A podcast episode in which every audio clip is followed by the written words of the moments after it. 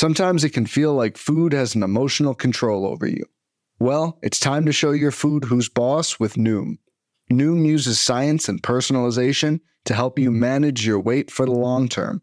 Their psychology based approach helps you build better habits and behaviors that are easier to maintain. The best part? You decide how Noom fits into your life, not the other way around. Sign up for your trial today at Noom.com. That's N O O M.com to sign up for your trial today.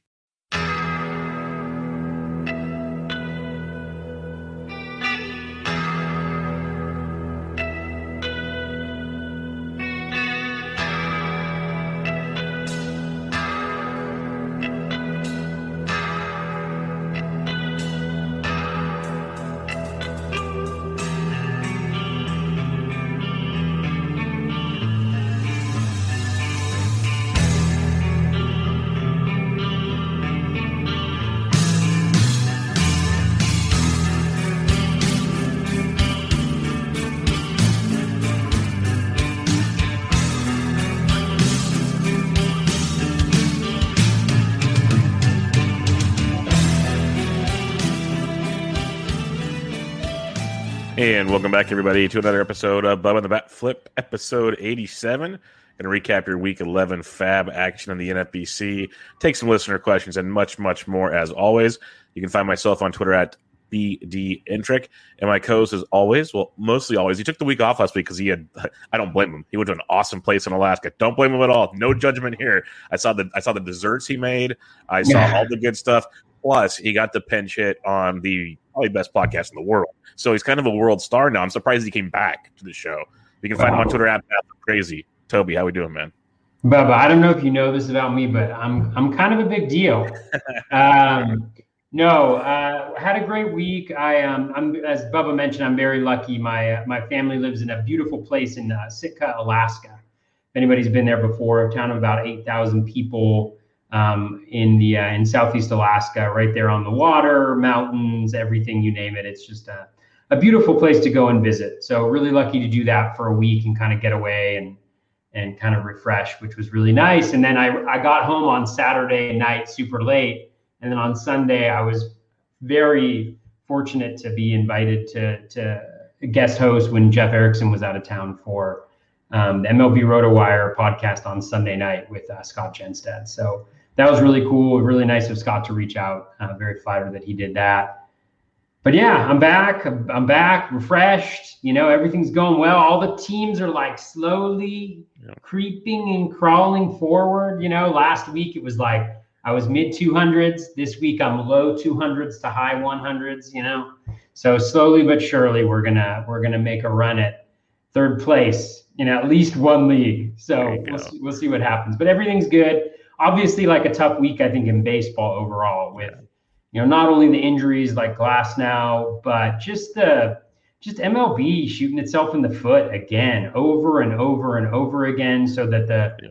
you know the discussion isn't about these great pitchers or these great hitters or the generational talents we have that are like 21 years old, 22 years old. You know, it's about how players are cheating again. You know, so frustrating on that level, but we we we we move along.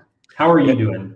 I'm good, and, and it is very frustrating because, like you said, they're highlighting it as baseball is cheating. Not that you know baseball, not that players are innovative and trying to better themselves against the target because you let them do this. Like, it, let's look at the big picture of like this is steroids all over again. This was on your watch. Like this is what you did. You wanted this. Now you got it. Here you go. Like it's very very simple stuff, and it's really interesting. If they just asked the players or some people involved how to fix this, it'd be so much better. Like uh, Jeremy Blevins put out a tweet today. I had, I had MLB moving average on last week, and he's done a ton of research on it. And he talked to like some of the best minds that I totally forget their names. Um, the late the doctor, the female doctor that um, did the research on the different types of baseballs. Um, Oh, Meredith. Uh, yes, Meredith. I think. yeah, I'm horrible with names. Like I, I apologize now. And then um, I think uh, the the gentleman that does the sim shape the seam shifted wake. Um, he Barton. Barton. He talked to him and some other people, and they talked about how even like in a dozen baseballs, not one baseball is the same. They all feel Mhm. different. They're all sized different. The seams are all different. So that's part of the reason they use like even if it's just sunscreen and pine tar, strictly for grip. And that's what like Glasnow talked about. He's like, I'm not using this stuff for the spin. I'm using it just so when you give me a cue ball, I can grip the baseball. Like it's that yeah. simple. I'm not doing anything else to do it. Where some guys are, it's very evident.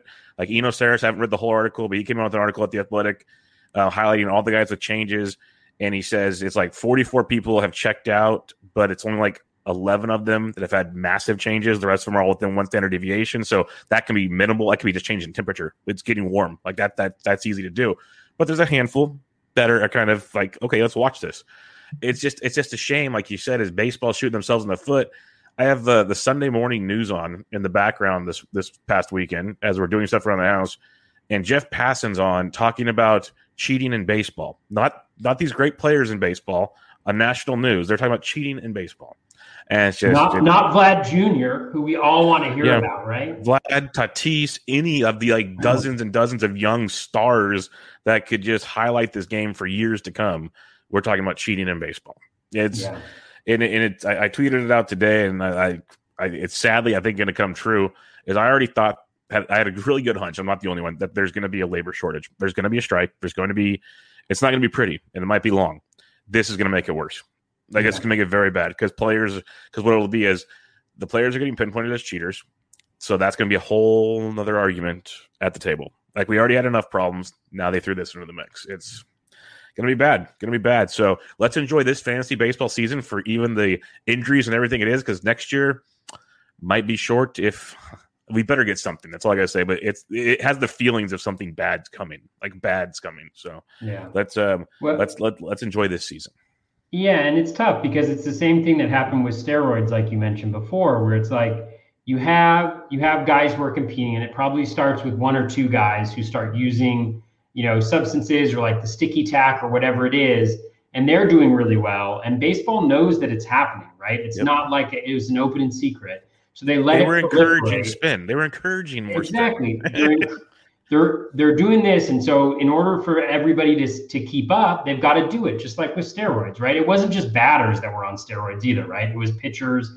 We know that right? So everybody was on it and so it encourages that to happen. And then you to change it mid-season on these guys. And again, like you mentioned, like with the differences in the baseballs from year to year or just baseball to baseball, challenging. And so even guys who are using like sunscreen and rosin, like Glasnow mentioned, you know, and that seems to be, you know, the vast majority of the league, you know, just for the grip, you saw Andrew McCutchen post like the picture of the guy all bundled up in like, you know, padding going to the play, you know, and just yeah. saying this was going to be him going to the plate, just not knowing you know exactly what was going to happen. So it'll be interesting to see how it plays off. One note of caution, I think there's been a couple people who have mentioned this, but and I think it's really important to note is with the decreases in spin rate, you know, spin rate is also tied to velocity. So yeah. make sure that you're also looking at any changes in velocity that accompany that before we start pinpointing people as yeah. guys who have been cheating or whatnot. And like you know mentioned, you know, there's smaller changes that we're seeing and smaller decreases and so those may be the guys that also are you just using, you know, sunscreen and rosin. And it's not all the same. And it's going to be fascinating to see what happens, but it's also going to be incredibly challenging because, it, you know, it's going to be just crazy to see what happens over the next weeks. There's so many unknowns about what's going to happen, whether it's going to you know, we'll see. We'll see what happens. But well, like the un- the unknowns of they the way they're going to randomly decide during a game to go check stuff. Like that's how they, they're telling the umpires randomly go check. Like okay, that's going to be feeling like targeting. That's going to start a whole nother like dilemma situation there. And then they have to decide when and who to suspend. They're saying it's going to be starting with a ten game suspension that's paid, but you can't put them on the IL. Like, or you can't replace you can't replace them on the roster. I mean, like other suspensions, you can like basically make them inactive whatever and do things. So it's really weird. It's really, really weird. Like, um, it's going to feel like the COVID IL all over again last year when you like, it'll be a Wednesday and you think you got your guys two starting this week, and all of a sudden he's like, okay, well, that sucks. Like, here we go. It's so it's going to be just one of those take the lumps and go because baseball's screwing it up. It's all like there's nothing any analyst can tell you right now that's going to make it better. So, well, yeah. yeah, one thing I was thinking about is like you know, they're going to check gloves and things like that. It's going to be interesting. Like guys are going to have to get new gloves. Mm-hmm. You know, like anybody who has any type of substance on there that they're worried about, like They're going to have to get new gloves. They're going to have to get new equipment. Like, what about the be, catchers? What about the catchers? Because like they have pine tar on their jerseys and stuff from hitting and everything. Like, what yeah. if it happens to like they they get done hitting real quick and they like they actually hit their glove, go out and the ball hits their glove and they throw it back. They check the ball. Who gets that one? Like, it's there's so many loopholes and like gray areas. It's not gonna. It's gonna be such a disaster. Such a disaster. Yeah. It's, it's uh, yeah, and then I, I see this quote like there's an anonymous quote from a player in an article today where he where they were like, you know, nobody's going to change until they come down hard on somebody. Yeah. And so now it's like we got the players being like, oh, we got to make an example of one of the other players, you know, like, and everybody's been doing it, but we're going to decide on like one, two, three, four people who are going to take the brunt of that and kind of have this um, this on the record. So we'll we'll see what we'll see what happens. It's going to be fascinating. I just wish they would have done something, you know, in the off season. In the off season, yeah, yeah, Just give us, let us know what's happening. There's already enough variables that are changing. Let us know. Let the players know. Like simple yeah. stuff. Like it, it's not rocket science here, but baseball always makes it like rocket science. On on a fun note, our buddy D Mindy likes to know. Toby, are you wearing the Blue Jays hat as a part of your apology tour?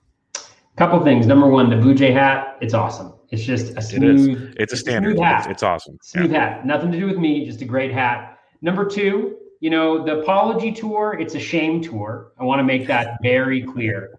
It's it's it's a feeling of shame and embarrassment that I have for missing the Vlad Jr. breakout. I think we're we're we're, we're safe in saying that he's breaking yeah. out, ladies and gentlemen. Yeah, you so. heard it here first. But um, you know, I've also I'm trying to make a shift. You know, shame. The shame will continue throughout the season because I can't make up for the bad uh, advice that I gave people. You know, it's part of my process. We all make mistakes, but uh, I'm I'm trying to move into appreciation.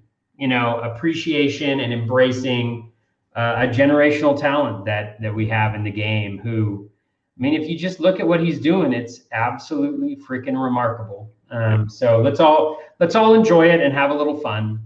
And uh, so that's why I have the Blue Jays hat. It's also been a hot minute since I wore this one on the show. So yeah, it's a great hat. Great hat. It's one of Thank one of the favorites that you wear. I'm a big big fan there. Um, let's check out some player movements from the past week in NFBC. Uh, some names were picked up everywhere. Some were just some cool names to see if uh, how we feel on them. But the most popular addition was Sammy Long of the San Francisco Giants, added in 331 leagues, as high as 224. That was crazy because two things. He's pitching tonight. He's pitched okay. Gave up a few runs. Uh, strikeouts aren't as dominant as they were in his debut in Texas okay, but he's pitched okay. He's he's not like horrible, horrible. Um, my biggest concern with him was a how many innings because they're going to use a starter or an opener with him, which they did again on Tuesday night, and how long does he stay up for? Like Logan Webb will be back in a few weeks. Eventually, Tyler Beede comes back. I liked him. I put like keep him honest bids in. I got him nowhere. I have no Sammy Long, but I just I didn't understand. It seems to be a trend, Toby. I don't understand the logic behind some of these break the bank bids on guys like this. Yeah, I mean uh, that's what I think is the is the key is just the amount that you're bidding on him. He obviously there was some really nice things that he did. I mean, he's got both the slider that was really effective and he's got the the changeup that was really effective in one start though. And I think that's the thing that's really important to think about is you know, it's one start and so in such a small sample you can get these these wild outcomes, like seven strikeouts in four innings pitched. And you might be like, well, he earned those because he was really good. Yeah, he was really good, but the BABIP was low. You know, it was, I think he gave up one hit out of yeah. seven or eight uh, balls in play. In addition to that, like his swinging strike rate, I think was 13%. His CSW was a little over 30, which is good, right? It's above league average, but it's not like striking out, you know, whatever, 16 guys per nine innings. So you knew that that was going to kind of come back. And I think the one concern that I had with him was just the fastball. The, you know, the fastball uh, and getting strikes in the zone. I think his Z contact was like 94% or something like yeah. that, which is really bad. And so again, you know, like it doesn't mean that he can't be effective, but if you can't dominate in the zone, then you're relying on guys chasing on pitches outside the zone. And as they become aware of your repertoire, as they know that they can maybe lay off of you know some of the off-speed pitches if they're able to do that, then um, then it makes it a challenge. So I still think he was a good guy to go after and to pick up, but it's just the amount of the bids you know that we're talking about now. And now we're down to like four or five hundred dollars, right? in a lot of instances. And so if you throw down that $200 bid, that $150 bid, you're talking about losing like a quarter plus of your remaining FAAB. And we still have, you know, I don't know what it is now, like three fifths of the season left, yeah, something get, like that. So the yeah, the end of June will be about roughly halfway. So yeah, we're getting around three fifths, something like that. So yeah. it's like, and I think he's like I said, I think he's a good picture. But one thing you mentioned is in that first start, he lived in the bottom of the zone where he needed either an umpire's help or guys to chase, as you mentioned. When he was in the zone, the zone contact, the guy they were hitting, he wasn't unhittable. So I think people just saw like the one hit, seven strikeouts, like, oh, this kid was dealing, and he was. He was getting affected that day, but it's one of those like tonight, he's not getting blown up, but the D backs are hitting him. Like they're they're like he just gave up a double off the right field wall as we're talking. He's he's not fooling people with his off speed pitches. Like they're in the zone and they're smacking it. So it's he needs to work a little more on that. I think he'll be good eventually, but um, the hype train was big. And Alex Thistlewood makes a good point here. He uh, a couple things. He says, "Hey, with the highest bid in a total of 100 leagues is always going to be what the what WTF." I agree. Um, 224 is the highest. I saw a lot of triple digits. Period. Like a lot of hundred dollar bids. I saw some as low as like 11 that would have gotten me. I had him as 11 as the highest. I was anywhere from like 5 to 11. So, but most places you were 50 plus. But uh, he also mentions used to, re- to, refer to the median median bid uh, in in the main. I don't have access to that, so I can't uh, I can't help when we talk about it. I just use the overall page.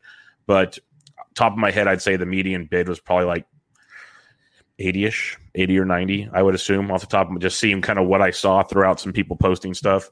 And to me, that was still like, no, not not at this point in the season with all the money that's been spent. Not for this guy. Like, if you wanted to take a let's let's throw this out there. I, I had a question from Richard Sands. He's a regular listener of the show. He hit me up on Twitter earlier when I was I tweeted some fun stuff about Luis Castillo because he threw well on Tuesday night, and he said, "I have Luis Castillo available in a 12 team league. Would you drop Jordan Montgomery for him?" And I basically said, if you aren't like running away and pitching, like if you're not safe in pitching, I would just because if if Castillo turns into at least close to what we expect Castillo to be, he's an ace, and you can't find that anywhere else. Like Jomo's good, we've seen the roller coaster. So my question for you: Would you? This is why we're talking about not spending on long. Wouldn't you want to have that eighty to hundred bucks to spend on Luis Castillo than on on long type thing? That's kind of what the discussion is. Yeah, totally, and and that's the thing. Like with rookies, we're kind of, you know, we're just you know, we're, we're hoping in a lot of ways. And his projection was pretty good on a couple of the projection systems. I think Steamer and and the Bat had him pretty highly rated too. So we'll see. In in, in uh, main event leagues, he went in 43 leagues, max of 146, min of eight. So I think your 80 as kind of the median seems about right. Um, you know, and it's still it's still a ton. And then you also have questions about, you know, it's nice that he's coming after an opener but like you still aren't going to necessarily get the volume that you would get from, you know, like a Castillo is going to be available in a lot of leagues, but yeah. you know, volume is also going to be really key, I think, as we get further down in the season because we still don't know what teams are going to do, right? Like our teams that are out of contention, are they going to start sitting, you know, their aces who are pitching really well just to make sure they don't bump up against that 180, 200 innings pitched after last year? Just to kind of conserve them. Even the guys who are competitive, what are they going to do to cut back? So volume is going to become even more important as we go along. Yep. But again, I mean, it doesn't mean Sammy Long was a perfectly fine um, addition. Perfectly fine addition. I think it's just a matter of you know managing that FAAB in the right way. Exactly. Let's have some more fun with it this way. Um, he's way down the list. Probably wouldn't even have got to him. But you know, Jackson Kowar came up last week. He wasn't available in NFBC. Got destroyed in two starts, and before he got destroyed, he was the uh, AAA pitcher of the month. Like he was lights out everywhere. Looked great. He definitely has not looked good the first two. Like Logan Gilbert didn't look good the first two. He didn't look this bad, but he's gotten better. That's not to say Jackson Kowar can't get better. He was picked up in 49 NFBC leagues, as high as 111, and then all throughout. Would you rather have paid, let's say, 80 bucks, let's say the median on long, or would you rather put like two or three bucks out just to see what Kowar has and put him on your bench?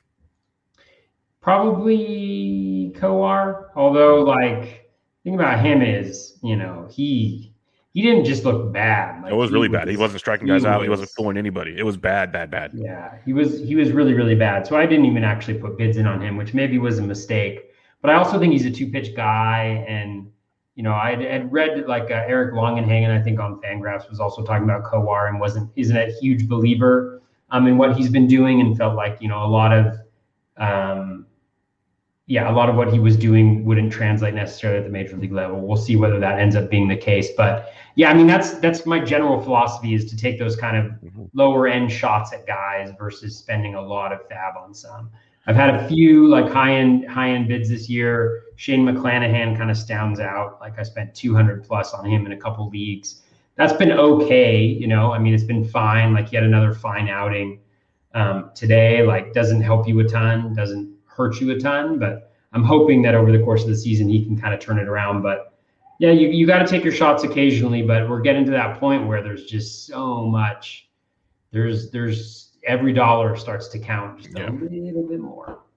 Yeah, no, I, I did the Kowar deal. I, he was like my third or fourth contingent bid on things for like literally a dollar. I got him in a couple of leagues. Like it was just literally, oh, well, I we'll see what he's got. Like, and Alex makes a good point. He's got the the Red Sox this week and the Yankees next week. So we'll we'll see what fun fun that portrays. But uh, moving on to the next one here, Jake Fraley, outfielder for the Seattle Mariners, went 276 leagues as high as 131. I'm a big Jake Fraley fan. I, I am I'm loving this. He's been an on base machine. He's showing some power, speed. He's been very very good since called back up. So I'm honestly not too. I think the bids are fine. I guess it's one of those guys you could spend some money on. So I, I tried to grab him where I could, couldn't get him everywhere because my budget's kind of limited in certain places. But what's your thoughts on Fraley? Yeah, I think Fraley's really Fraley's a really nice pickup. Um, you know, I think he's going to play every day with the Mariners.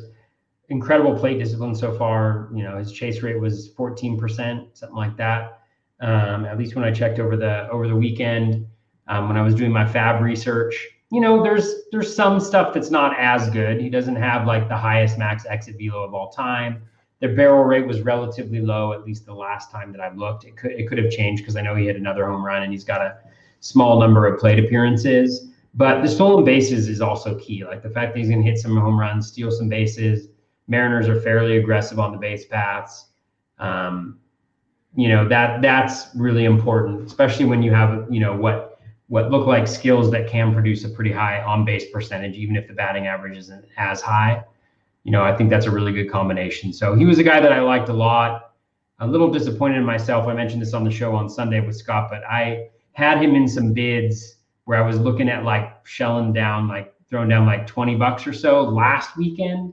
And I lowered the bids down like to the kind of $4 range or something like that um, and now i am kind of kicking myself for doing that, especially in leagues where you need some where I need some speed. So, oh well. Um, but yeah, I really like him. Yeah, he's he's a guy that I was on in like the early preseason on best ball DC type drafts, so I was really happy with him. And then like Buzz out of Seattle, well, he's not really going to have a job. He's hurt, all these things. So I kind of waved waved off on him a bit. So I'm liking him there. So I got stuff stashed away. I wasn't able to pro- to get as much as I'd like either in um, season long because just didn't have the funds to do it, unfortunately. I did grab them in Barf like two weeks ago. So I got them super cheap Ooh. in Barf a few weeks ago. So that that will be nice because I need all the help I can get. O- there. OBP League too. That was yeah. that's a really nice pickup. I'm I'm just dying for live bodies there. It's been a rough season. Mm-hmm. Um, the Atlanta Braves, Tucker Davidson picked up in 228 leagues as high as 111. Had a rough go on Tuesday against the Red Sox. He's been pretty good. Second start, he looked really, really good, like much, much better than people thought didn't go so well against Boston. He's going to have a second start this week that could definitely change things around. I like the pedigree. He's going to have a spot in the rotation for a little bit. Um, I put some like you know fifteen to twenty dollar bids on him. Didn't get him anywhere though. Yeah, he wasn't available in most of the most of my fifteen teamers and some of the twelve teamers. I think I had him pretty low down there. Yeah, I mean he has looked really good, but again, like you know, the end zone contact isn't great. And the reason why I go to that so frequently is really like, you know, for me, if a guy can dominate in the zone, that's so important because it means that he doesn't need to kind of chip away at the edges and, and have guys chase. So I thought he was good. You know, he's got the solid 12.8% swinging strike rate heading into today. You know, a little bit of, um, uh, you know, control issues, you know, with the walk rate. I think he's had a little bit of difficulty with the in the minors with that as well. Some luck, you know, the 188 BABIP heading into today, the 89.7% strand rate. We kind of saw, saw him uh, early. I think he got kind of BABIPed a little bit. I think he gave up what he gave up two singles before that Devers home run, and then the mm-hmm. following inning it was like a walk and two singles. So you know, and so those things happen. Um, this was always a really tough matchup. I think he's got can't remember. Does he have? Is he easy or tough at the, the second half of this week? Uh, let me check for you. He's got St. Louis. Yeah, th- this was one of the reasons. St. Louis has been really good against lefties. Or the last time I checked, they had been really good against lefties so far this year. A lot of right-handed bats in that lineup. You know, Goldie and Molina and DeJong and a couple switch hitters. So Arenado, thank you. I'm missing like the big the big one there. so I, I, wasn't that into him mostly because of what the what the starts were looking like. I mean, going up against Boston, honestly, like Boston and Toronto are kind of on my no go list at this point in time. Um, even though sometimes you'll get burned doing that, I think more often than not you'll end up on the on the safer side of things. So, yeah, but he, he was fine. You know, some skills, some definitely some interesting skills there. Yeah, Boston, Toronto, Houston are like the the no go zones for me. Um, you know, Gibson threw well on Tuesday; he got the job done. Eovaldi threw well on Monday, but it's one of those like I can't do it. It's it's it's wild stuff. What's going on? I I cannot understand Kyle Kyle Gibson. I can, I know that there's like a Kyle Gibson crew that has been very interested in him and like I just don't I just can't understand because it's like he hasn't even had easy matchups recently. Yeah, and he's he's done great. Like you look at his yeah. game logs, it's like what the world is going on here? I mean, he's got a 234 BABIP. He's not giving up any home runs.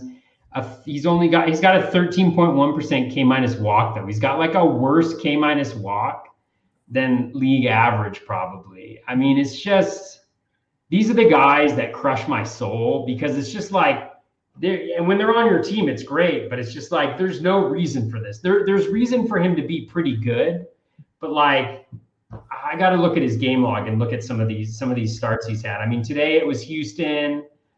You know, who was it recently? Um, he's had three great starts against Houston. Now that's yeah. what it was. He had, he's had three great starts against Houston you know, shutting out the Rays on the road, which they're one of the best, most high scoring, you know, teams on the road. Even the Giants, I mean, haven't been easy. Minnesota, Boston, White Sox. Yes, like, he's not murderer's row if he could sign. Yeah. No. And he's doing it. I mean, Good luck. Cap. Good luck. I can do. I'm waiting for the other shoe to drop there, but pretty soon with everyone hitting the IL, I can't wait anymore. He's going to throw him out there. At a certain, at a certain time, he's going to give up like nine earned runs in one inning. It's not going to matter. His ERA is still going to be like three. Exactly. You know? So he'll have. He'll have. He's he's the he's going to be the reverse Gomber. Gomber got it out of the way early. Gibson will get it late. it's going to be one of those deals. If but, you remember, uh, Gibson gave up like eight runs on one in one inning yep. in his first start of the season. his season. debut. I think it was Gibson. It was. I think, were they in? Uh, they were in Kansas City as Gibson versus Keller. I think. and I remember, yeah, yeah, yeah, opening yeah. day. I remember stacking. I remember stacking that game, and it was a great start to the season because it just, just bombs away from both sides. Um, five earned one, five earned runs in one third of an inning. Since then, his number of earned runs given up zero, one, zero, one, one, three, one, two, one, zero, two. That's I outstanding. Mean, outstanding. Can't make that stuff Gibson. up. Yeah. Kyle Gibson, everybody. Kyle Gibson. All right. Next guy we'll talk about here uh, for the Detroit Tigers. I know you had interest in him this week. Jose Cisnero. He was picked up in 168 leagues as high as $72. It's always a revolving door. Michael Fulmer is back from the IL. He did not close on Tuesday. Gregory Soto got the close on Tuesday. But you have Soto, you have Cisnero. Maybe you get Fulmer again. What was it in Cisnero that got your attention? Yeah, I was invested. I, I bet uh, bid a couple twenty dollar bids on him, just places where I'm desperate for closers. Um, you know, it was funny. It's one of those situations where sometimes is sometimes you pick up guys because of the situation, and some sometimes you pick them up because of the skills, right? And with him, I actually was just like, okay, it looks like he's getting closing opportunities in Detroit. I'm going to run with this. I'm going to try to pick him up where where I need these need this this type of player. I actually have Soto in quite a few places right now, so I was really happy to see him get the closing job. I almost dropped him, but I was like, they really seem to want to go to Soto. They you know, keep they giving really him his chances. Seem to want to get it. Giving him chances. Yeah. And I and I looked into Soto recently, and actually the walk rate has dropped a pretty good deal. The swinging strike rate's up. He's throwing the slider more. The velo's also up.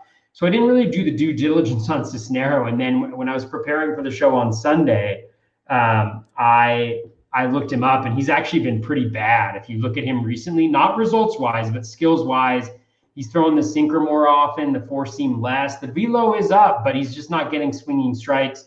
He's not getting strikeouts. He's walking a decent chunk of guys. So he's kind of looks a little bit like a, a ticking time bomb, honestly. Um, but you know, I really feel like you know Detroit. Um, I'm hopeful that Soto can run away with that gig now um, because I do have him in quite a few places, and you know, having Cisnero and him on a few teams is kind of a little bit of an insurance policy. Although I didn't expect Fulmer to come back so quick, so neither did I. I thought he was out for a while, and I saw he got activated. I'm like, what? Yeah, that was a surprise. Honestly, it's all luck at this point when it comes yeah. to closers. That, that not not like saying that other people don't have skill, but on my perspective, like I've just been so off like throughout the whole season on who's going to get the next gig or who's going to pitch well this week. Like I'm just like just throw it all at the wall, and I'm just hoping that one or two of these guys stick at some point. Yeah, it's like it. There was a discussion on Twitter thread. It was uh, Rob Silver, Scott Jenstad, Zach uh, Waxman, and then I jumped in there uh, to to give my two cents that they didn't care, they didn't ask me for, but I gave it anyways. And it was um, Zach asked, you know, what am I going to do with Soria? Blah blah blah. Not to mention that D backs just aren't winning baseball games. Period. So it's tough to save a game when they're not winning.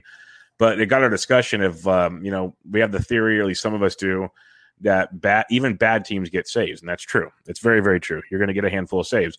At the same time, there's bad teams with committees which make it even harder to get saves. So that's where it gets tough. It's one thing if you're a bad team, like in the old days, you could still take the Royals and they had what Montgomery closing or something, whatever his name was. Like they always had like just that one dude, he's going to get like 30 save chances. Okay, cool. But now you look at these bad teams, they have so many options, like the Tigers. It's almost to the point where if Cisnero and Soto are both healthy, you just pick one and you ride. You just ride because it's going to be one week it's going to be this guy gets two saves this week he gets none. It's just kind of it's going to be a, a revolving door. It's kind of like the giants. They're not a bad team but rogers and mcgee it's it is it hasn't even made sense lately. It really hasn't. Like mcgee got the save the other night. Rogers got like two before that they, they were both on full rest last night when McGee got the save. It was all right-handed batters coming up. There was no rhyme or reason. Yeah, like I thought, like I literally pulled my app up. I'm like, oh, Rogers. Wait, no, okay, McGee's in the game. Like, there's no rhyme or reason to it anymore. Don't know what to tell you.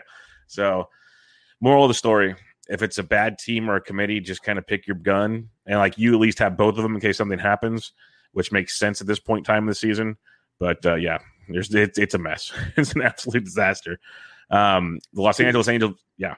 Oh, I was going to say it's so hard to time too. Like you think about earlier this year, the Giants is like the perfect example where it's like early on this season. I mean, McGee was just crushing it, right?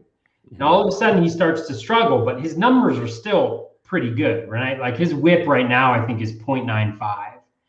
And then you have Rogers, who hadn't given up any hits, hadn't walked anybody, but wasn't really striking guys out. So then the Giants shift, and then regression comes for Rogers, right? He gives up whatever hit after hit after hit after hit because you know regardless of who you are you're going to have a reasonably high BABIP and, and and especially when you're that high of a ground ball pitcher. And now McGee you know looks like he's again pitching pretty well. He's giving up homers because he gives up a lot of fly balls but he's got a better whip now than Rogers does. Yeah. and so now they're shifting over to McGee and it's kind of like all right use the hot hand but also part of this is like figure out who the best guy for the yeah. is and unless you see changes in like the skills or what they're able to do, understand that there's going to be the up and down. But because of the team philosophies now, like that's just not how they're doing it. They they're going to use the highest leverage guys and they're going to mix and match. They don't feel committed to like any one guy. And it, that conversation was, you know, it's super true. It's like right now, more than anything, you want to get teams that stick with a closer. Yep. You know, it's hard, it's hard to find right now unless it's one of like the big well, like 10 or 11 guys. Like even, well, Jansen gets most of the saves, but he even gives, but that's because it's more of a rest thing. But like most of these guys, there's a handful of teams we did it before in the season. Like we felt comfortable before the season started, I think, with what, eight teams maybe? Like, okay, these, like these are the eight teams. Hmm. Every, that means 22 teams are going committee, it looked like, to start the season. And yeah, it's been a headache ever since. So we'll, yeah. we'll have to wait and see. And with, with Rogers, I will say this: it's not just the B being a homer defending him. I've watched a lot of his saves, and I said it before a long time ago. I said he's not going to strike guys out. It's going to be ground balls. They're going to have to get a lot of singles to score runs. That Giants defense has been atrocious behind him. Mm. I have seen them just butcher plays and make bad throws. There's the one Cubs game on a Sunday or whatever or Saturday. He almost blew a three run lead and it wasn't even his fault. Like they, it, that's why Longo's hurt. He ran into Crawford on a ball that he should never even have tried for. Like it was just such bad defense. But that's just a whole other story that really really annoys me about that because it makes it all goes on Rogers' ledger. And then I see guys tweeting out that Rogers is like that game like literally should have been three batters, three up, three down. That was just there was one ball that left the infield and they scored two runs. it was dreadful. So, yeah, that's just me venting. All right. Los Angeles Angels of Anaheim, 164 teams picked up, $112 max bid for Patrick Sandoval coming off that big, you know, 30 plus whiff game. Then on Sunday, he threw a decent, quality start, looked good, nothing crazy. So people are taking chances because, hey, we need guys. And Sandoval at one point in time, like a year or two ago, was pitching well enough. He was a fantasy viable player. So I think people are kind of, some might have rekindled some flames there. What were you thinking when you saw Patrick Sandoval? Because I didn't get him anywhere, but I like the guy. Again, he's another guy that I do have like in late rounds of best balls. Like I have him on rosters. Yeah. No, I think of all the guys that went this week, he was the guy that I was most interested in. I actually, you know, I, I don't know whether I don't know if he was available in my leagues or what, but I, I seem to have just uh, like missed on him, or, or I didn't have a lot of guys to drop, which I'm lucky lucky enough at this point. But with Sandoval, the thing that I really like, I mean, number one, he's got the the dominant pitch. I mean, the changeup is absolutely elite. It's the pitch that he's throwing the most. Has like a 30% swinging strike rate. I mean, it's just ridiculous. He's also got, I think it's slider. That's a pretty good pitch as well. The fastball isn't great. He struggles with control, but you know he's got that that ceiling. I think that upside. In addition to the fact that he has over 50% uh, ground ball rate, I believe still um, because of that changeup. Um, because I think maybe he thinks he throws a sinker more than more than a four seamer. I, I should check that out right now, but um, yeah, so I really liked him a lot. I thought of all the kind of pitchers that were available, he was kind of the cream of the crop um, to go after um, because I think I can see there's definitely a big, pretty big floor because of that control, the control issues. Can definitely see him having a couple outings where it's like two innings, four earned runs.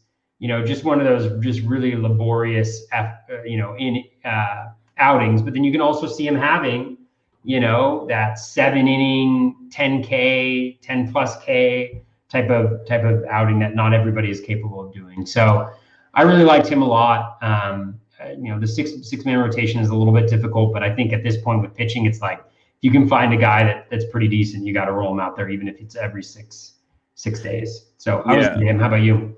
Yeah, I liked him a lot. I just I didn't get him anywhere because I, I I was trying to be super frugal this week. I'm really trying to similar to you, I'm fortunate now. Early in the year, I had tons of red suitcases. Now it's not as many. There's still some, but it's like I'm trying to still leave some flexibility with my bats so the pitchers I have available aren't really droppable on most leagues. So it's kind of like, okay, well, I'll put some bids out and see what happens, but nothing really went flying in that regard. So I didn't get him there. I do like him though. I like a lot of things you said as well. Like he has the pitch mix that that can play. He um, one thing I like about him a lot, like we talked about Kowar, we talked about Long Sandoval's going to be in that rotation, barring something crazy happening. He's going to be there. Like, would Long get demoted after tonight? For all we know, like it's just it wouldn't shock me. I think he play. I think he'll be here for another start or two, but nothing would shock me there. Like he should, he he, he could go back. Uh, you have a few other two. So, like that was Sandoval. Yeah. What was that? I was going to say, is Bundy going to stay in that in, in that rotation? Bundy can go too, but with Sandoval, the other thing I like about him a lot is he can go 100 plus pitches. Like we know he can go. These other guys kind of baby him. Sandoval's good. Like he's, he's he's stretched out. He's ready to roll. So that like you talked about needing innings and and just quantity. Like he can get you quantity. So fan of that as well. Uh, and Bundy, yeah, that's a whole nother. Uh, that's got that got t- Twitter tilted pretty good uh, last yeah. night. Oh boy. Um, let's talk about a, a renaissance. In a way, Sandoval was a renaissance, but Miguel Andujar picked up in 156 leagues, as high as 137.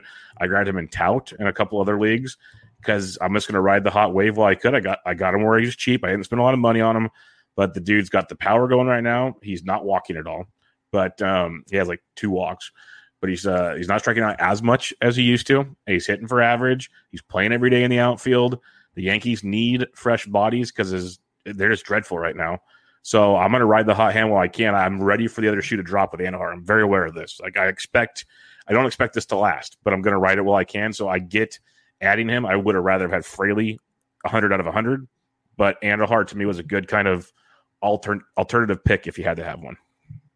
Yeah, definitely. Um, yeah, I mean, I think I think what you mentioned makes sense. I mean, he's he's solid. Like we've seen him go through really good stretches before. I mean, you know, he had a ton of press prospect pedigree a lot of ground balls, you know, high home run per fly ball rate. And the StatCast data isn't necessarily jumping off the page, but it's pretty solid. But I think the nice thing is he makes a lot of contact. And so whenever you got a guy who makes a decent amount of contact, who has some power, you know, that's a really nice combination to have. Even though, yeah, like you mentioned, the walks, like play discipline is is is awful. Not his friend. Not his yeah. friend. um, so it'll be interesting, you know, as as they as that lineup gets a little bit more healthy, whether he sticks on there. But you know, just in terms of guy to pick up for short term, I think you know he's a nice little ad. And and we know that the Yankees offense at some point in time is going to heat up. You know, they're not this bad. Uh, they've showed glimpses of it. You know, they're going to go on a stretch where they just absolutely crush one month. And so, you know, if he's a part of the team when that happens, it could be a real real boom. Yeah, I'm with you there. So, like the Andujar edition, if you can get him still, if you're in, in need of outfield help, because outfield's been pretty weak lately. So, I don't mind streaming him. Just, just um, treat him like you're streaming a pitcher with Miguel Andujar. Enjoy it while you can. Drop it when you need to. Um, Dan Vogelbach was a hot commodity this week, and rightfully so. I know you were targeting him. I had him put in a lot of bids. I got him in a few, not in others. Uh, a, he started every day because Keston Hiura is gone again. At least most days, he's on the strong side of the platoon. If anything, the power's there, and four games in Coors Field with that big man is a beautiful thing. He already went deep on Monday night, so he's already pretty much paid off for a lot of bidders. But uh, he went as high as forty nine dollars. I know you liked him a lot, so I want you to let everybody know what it was with Vogelbach that you saw. Yeah, I mean it was really the schedule. You know, he's got um, he's got uh, three games to start off with against uh, the, the Reds. All three are against right-handed pitchers. Then he's got four in Coors. You know, only one of those is against a lefty. So he should play six out of seven games, all really nice. Um, you know, ballparks playing three at home and then four on the road. Uh, and he's still he's Dan Vogelbach. The batting average is not going to be great, but he's still got some pop. He's got really good plate discipline. He's going to be on base, and so you're just hoping that you get it. And you know, he hit that first home run in his first at bat of the week, and felt pretty good. I would not be surprised to see two or th- uh, one or two more uh, this week, and that's really what I was going for. Like that's that was that was it. He'll be off my team after this week unless he's got you know some other really nice matchups coming up. But and also with Travis Shaw getting injured, Hiura demoted, he really has that job all to himself. So really looking forward to to this week from him. And I think this is this is kind of what I like about this time of the year in FAAB is there's a lot less big names, those big expensive guys to go after. It's much more about trying to identify these types of guys that from week to week can help carry your team a little bit or contribute in areas where where you need it. And so hopefully he, does that. You know, he didn't do well today just because Castillo is lights out. You know, undeniably an ace. Ran into a juggernaut. Ran Happened. into a juggernaut for sure. A, a, juggernaut who now probably has an ERA under six, maybe. Yep. Yeah, uh, it is. It is under is six. It? Yeah, what it's is like it? Five, it's like five nine three. Five nine three. Yeah, because I went looked at. I went and looked at his stat line, and they always had the updated ERA at the very end. And I was like, oh, yes, chipping away. He's gonna so finish the year at like four three, and that's gonna be the best four three ERA. Oh man, ever. the best four three you've ever got. Because I've got him with like Shane Bieber in a couple leagues, and um, man, I'm, I really need him to step up for sure. So no doubt. Yeah. Yeah, because Giolito seems like he's turned things. I have a lot of Giolito Castillo teams. We talked. About I know you have some as well, and some like we had some other listeners. Very same boat. Gio seems to have. He still has a few hiccups that question me, but overall he's figured it out. Castillo, if he gets there, I can get those two guys for four months. I'll be very very happy. Um, Joey Votto. This is a guy we talked about a lot at the end of draft season as like late round picks, corner infield stuff, deep leagues. He got picked up in 148 leagues for uh, as high as $91. I even had people asking me after FAAB, like, what do you think about Joey Votto? I'm like, guys, I know you don't listen to everything I do, but I, that was one guy I banged the drum for a lot towards the end of the season. Like when we did our recap shows, articles, you name it. I think he's a great corner infield option that was basically free in drafts. He's come back from the IL. He's played seven games. He's hit safely in five straight now. I don't know what he did on Tuesday, but he has three home runs. He's still walking a ton. He's playing great. And if you need a corner infielder at first baseman, he's going to play almost every day you ride that wave. Votto still has, he's not going to be the average guy. We talked about it, but the power will be there. And that Reds team will put up a lot of runs in Great American Small Park during the summertime. So I, you, I think you grab him wherever you can right now, especially in 15 teamers. Oh, absolutely. Yeah. I, he's going to be a real key part of if my teams do really well. I picked him up in all three of my online championships, or at least the, the two that I didn't have him, I think already. Him and Ross Stripling, I had like in every single one because Ross Stripling next week has um, a start at home against Miami, or no, on the road at Miami, I think, and then at home against the Orioles for a two step. And he's been pitching a lot better. Velo's way up. Um, and so with Votto, like, yeah, I mean, I think he's he's hitting really well. Like you look at the Statcast data, the max exit velo is really nice at 113. Barrel rate's really nice, uh, above 12%. The batting average is not going to be what it used to be, like you mentioned. Um, you know, but a 237 batting average with that, you know, in today's game, like that's like better than league average. Yeah, he's at worst, he's a league average batting average guy. Tons of pop, if, and obviously OBP still stands tall. Like he's still beautiful there. Wow. So beautiful. Yeah, he, he's and and even with his age and everything that goes like all the shuffling in Cincinnati, they still hit him like fourth every day. Like he's just they pencil him in there, so he's sitting right in the beautiful spot in a very good line. Like he's right behind Winker and Casty, and now India's leading off and getting on base at a ridiculous clip. Yeah, India. Like ever since he started leading off, I wrote about it this morning in one of my articles, and I was like, "Geez, Louise!" Like it just popped off what he's done since the nine games since leading off. It's amazing what happens when you put a guy like Winker and Casty behind you, so the guys have to throw you fastballs because they don't want to walk you. The kid's raking now, so this Reds team, eh, they're going to be a force. They can get any semblance of pitching from Castillo, and maybe Gray comes back from the IL. This isn't like a, this is a, this is a fantasy show, but the Reds could be sneaky interesting in that Central Division as the summer goes on. That offense is legit. Um, we'll go over a couple more. Speaking of the Reds pitching, Vladimir Gutierrez, uh, he made his fourth start on Monday. Got picked up in a uh, to, to 147 leagues, as high as seventy five dollars. He's given up no more than two runs in every start. He's gone at least five innings in every start, six or more Ks in the last two starts. I've seen a lot of mixed reviews uh, on the Twitter about him. You know, he's got a 2.74 ERA, but a 5.22 xFIP. He's got 10 walks in his 23 innings to go with his 19 Ks. When you dig in on a guy like Gutierrez, when you look at his, his numbers and everything, are you a believer or not? Because he seems to maybe be getting a little better each start now. Yeah, I mean, maybe that's the case. It could be that he's getting better, that he's improving. I mean, yes, yesterday's start was certainly, you know, the best that he's had. I'm, I'm going to check out whether he's he's got any increase in velocity or anything like that as as he's gone. No, it's gone down. Um, you know, I just don't see it. You know, I just don't. I don't. I don't see it. Like what I see is a below average swinging strike rate, a below average O swing, right around league average, slightly below Z contact, which is which is good to have that. But then a 206 BABIP, an 82% strand rate, you know, a 9.5% K minus walk, uh, 0.78 home runs per nine. You know, I just don't, I don't see the makeup or, or what, you know, he can really do. Like he's not generating a ton of ground balls. I think at this point, he's just gotten a lot of fly balls instead of line drives. And, you know, so I, I expect him to run into one of these like one or two innings pitched, five or six runs given up, and all of a sudden he kind of looks pretty similar to, to the pitcher we anticipated. The slider does look decent. That's the one thing that I'll say is, you know, 19.7% swinging strike rate on it, 75% Z contact, 44% O swing on that pitch.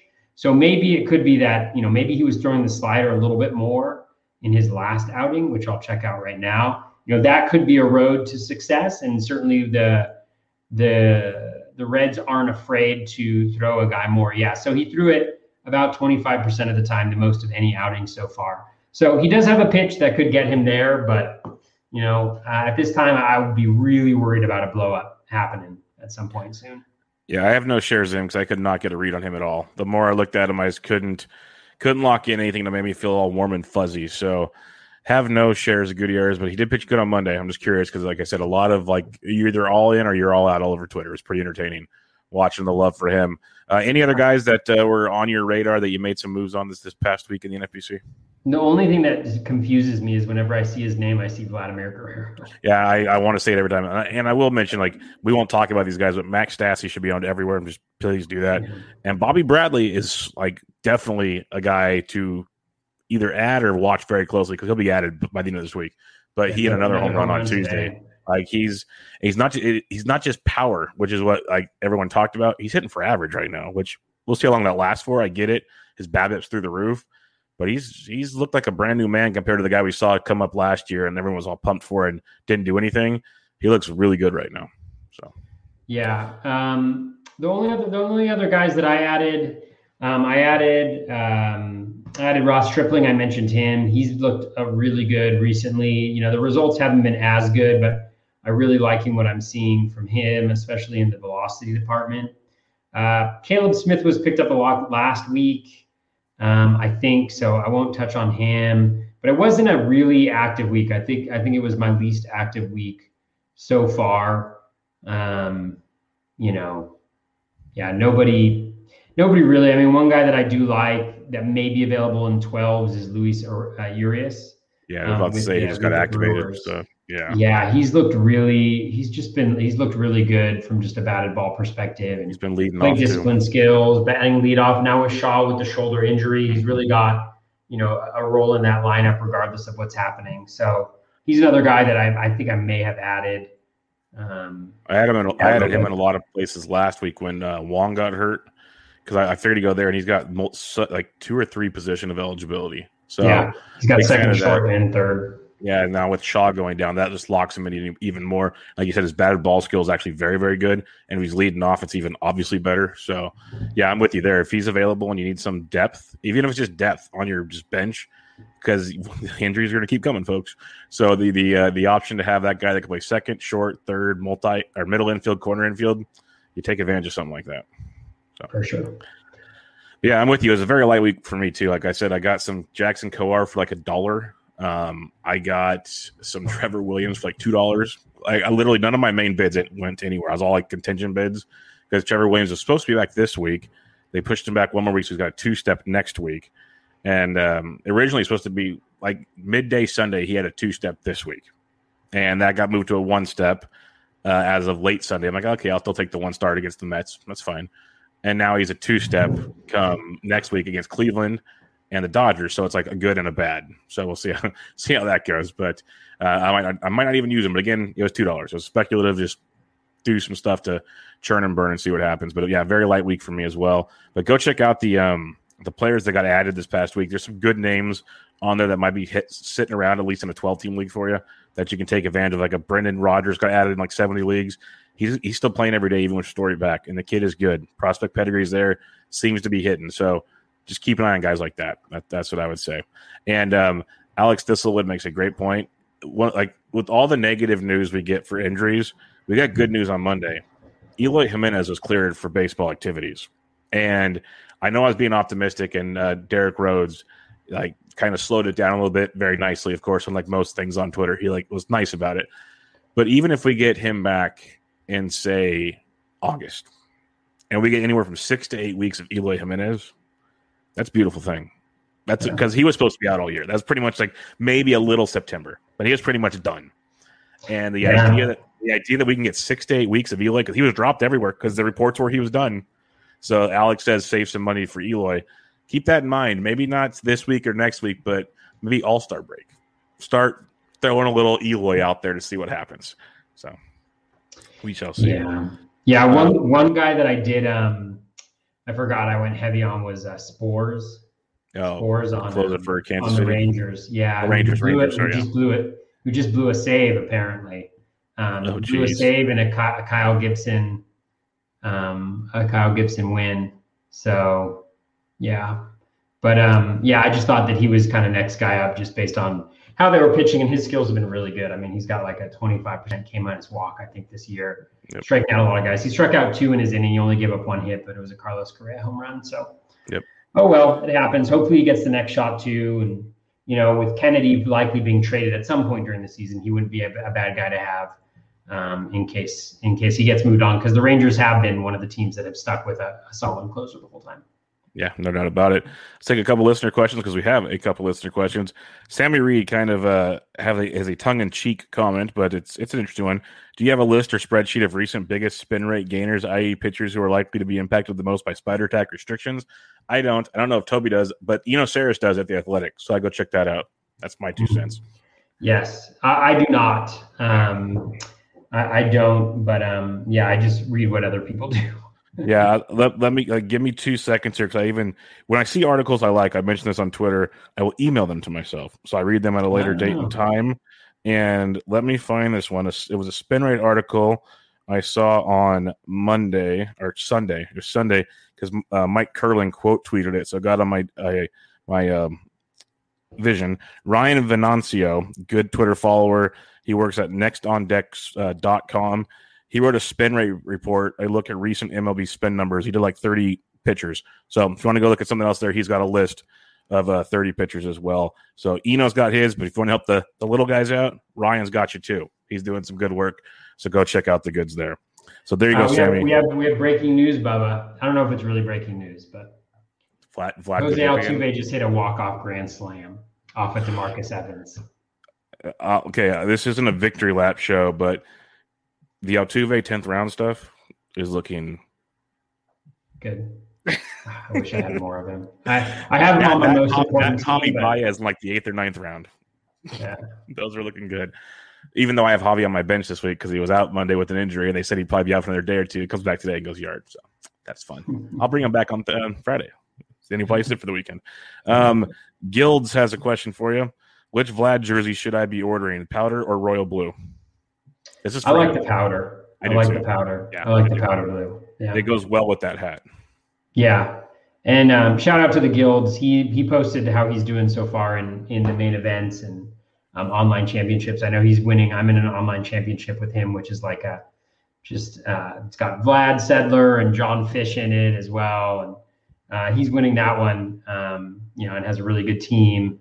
But he's winning like a lot of his leagues. So shout out to him. I Um, tweet something out the other day with his rankings. Maybe it was a week or so ago. He's, Yeah. kick, he's kicking butt right now, like Yeah, big time. Totally, totally. Yeah. So shout out to him. I mean, everybody who's doing super well this year. It is very, very hard. It takes a lot of skill, and uh, kudos to you.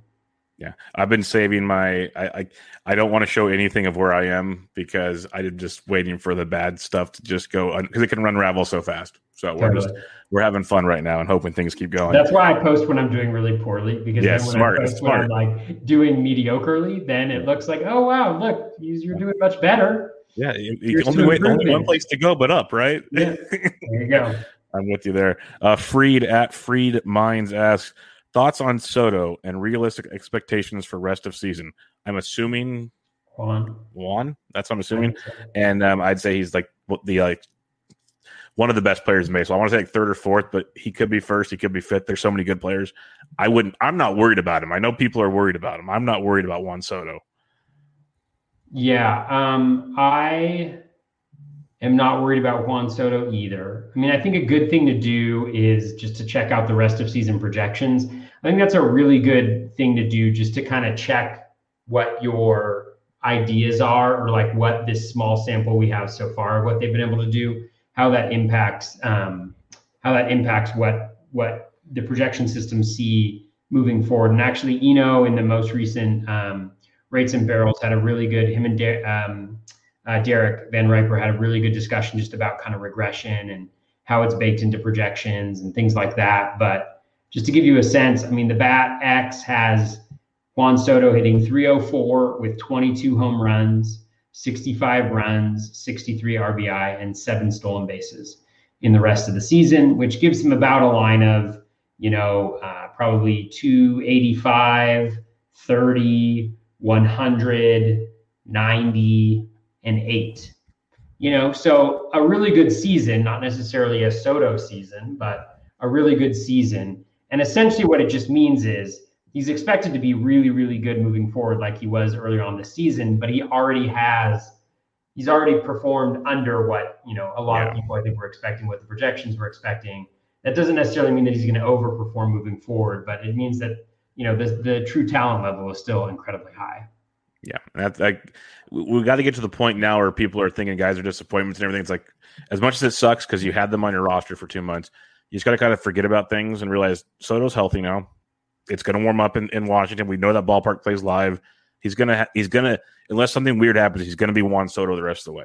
That's all you can focus on here on out. Like we talked earlier in the show, if Castillo can just pitch like close to Castillo for four months, that's all we can hope for right now. We can't like sit there and nonstop. Like that's why we joked. He's at five nine three right now. Yes, like let's just like like you just got to kind of what's done is done. As bad as it sounds, you can't we can't be sitting there dwelling on that. You got to move on and pray for the best. Um, another listener question in the chat, watching the show with us, Alex Thistlewood with a good one. Listener question: preference between Austin Hays and Harold Ramirez. I know we've talked about both of them in recent weeks for FAAB stuff. Austin Hays got reactivated from the IL uh, a couple days ago. Good ball player. I think I still have Harold Ramirez over Austin Hays, but both very good. Like I, it's close. What about you?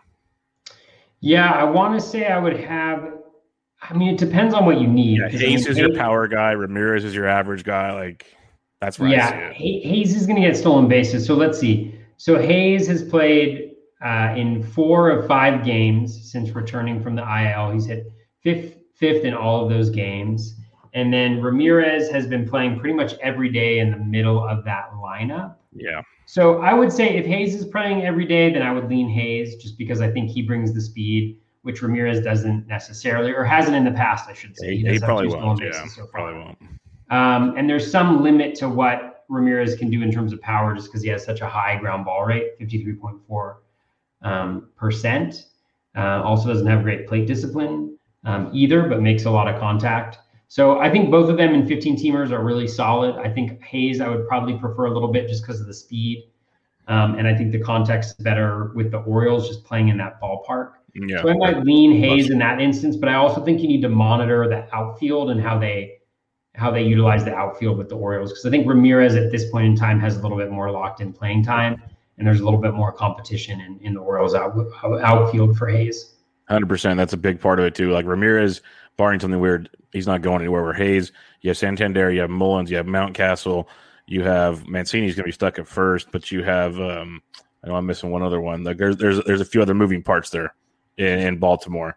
So um, Hays is good. He's going to get to play, but it's weird because he used to play at the top of the order, and now Mullins mm-hmm. has that locked in. Uh, and I think even Mancini's hitting second or third. They've been moving that second or third guy around, so that's what moved Hays down to fifth. Where when he was at the top of the order, it was really nice, like beautiful.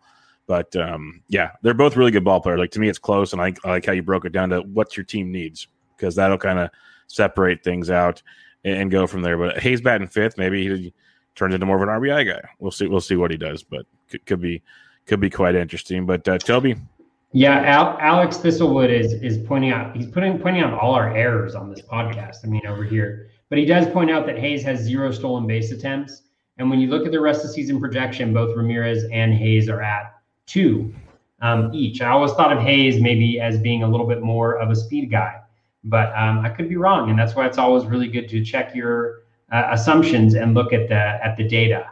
Um, so I would say, um, you know, I still think I probably prefer Hays because there's a little bit more pop there, and the lineup um, and the situation might be a little bit better. But maybe it's not the stolen bases that really carry it, but they're pretty close. Uh, those he's, two. He's, not running much, I, I would imagine, because he's been hurt a lot this year. He's been on the IL twice, at least twice.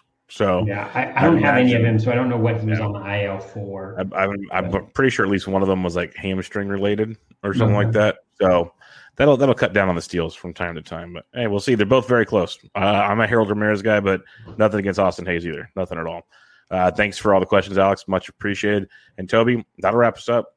We're in the books. Another episode.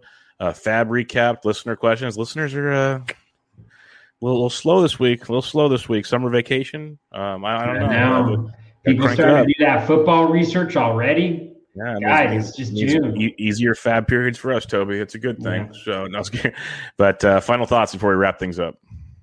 Um, no, I mean, I think you know, just keep uh, plugging away. You know, I was just, I was only kind of joking about the football thing. I think a lot of people, this is the time of year that you know, a lot of people in season long, if their seasons aren't going great and they're not fully invested, then that attention starts to, you know, look in different directions and maybe switch over to football a little bit. And so it's really an opportunity in the next little bit where we can gain some ground, especially like if you're down in the counting stats, you know, if you're down in runs or RBI or even home runs and stolen bases, you can make up a lot of ground in, in the second half of the season. So don't give up keep plugging away, keep that league integrity in place. Um, but if people aren't going to do that, then make sure you're that you're in a position to take advantage of it. Yeah, no doubt, no doubt about it. Like if you're in position, this is the time we talked about the kind of like limited the bidding coming up. We talked about how we kind of kept it frugal. Like you can do that week in and week out. You're gonna be surprised what you start getting. Like you're gonna be like, even like the Vogelbachs, like Toby said. Look at the schedules. We've mentioned it many times. Every time I do FAAB, I always have that RotoWire like two to three week forecast out because it's not just for pitchers. It's literally like, hey, what hitters have these matchups coming up? Like, be a week early if you if you have the room on your bench. Not everybody does right now. Be a week early. Start getting these guys nice and cheap. Like Toby mentioned, he got Stripling more so for next week. So you can do things like that. Vogelbach, like Coors weeks are the easiest ones, and a lot of people talk about it, but when you see the bids, not a lot of people bid on it. Like you can Urias, Vogelbach. There was a lot of Brewers. Everyone looks at the Rockies guys like, oh, let's go pick up Daza and Fuentes. Okay, whatever. But they can't hit home runs like Vogelbach and Urias. like let's look at the big picture here on what uh, what works. So um, there's there's lots of little niche things you can do for very cheap. So keep that in mind as you you speculate things and uh, grind on because it's still a grind. We're almost halfway there. Almost halfway. It's it's going to be a long one, but uh, it's been fun, Toby. We'll uh, do this again next week. Yep. But uh, check out Toby on Twitter at Batflip Crazy. I am at BD Intric. This was Bubba and the Batflip episode 87. Catch you guys next time.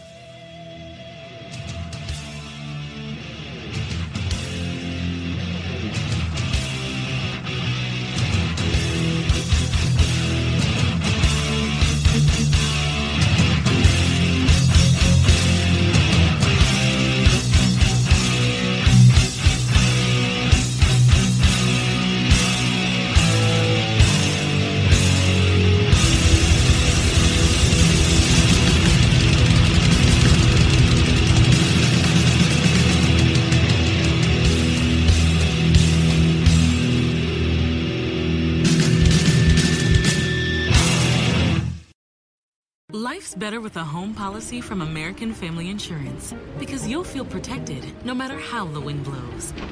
All so you can keep enjoying the home of your dreams.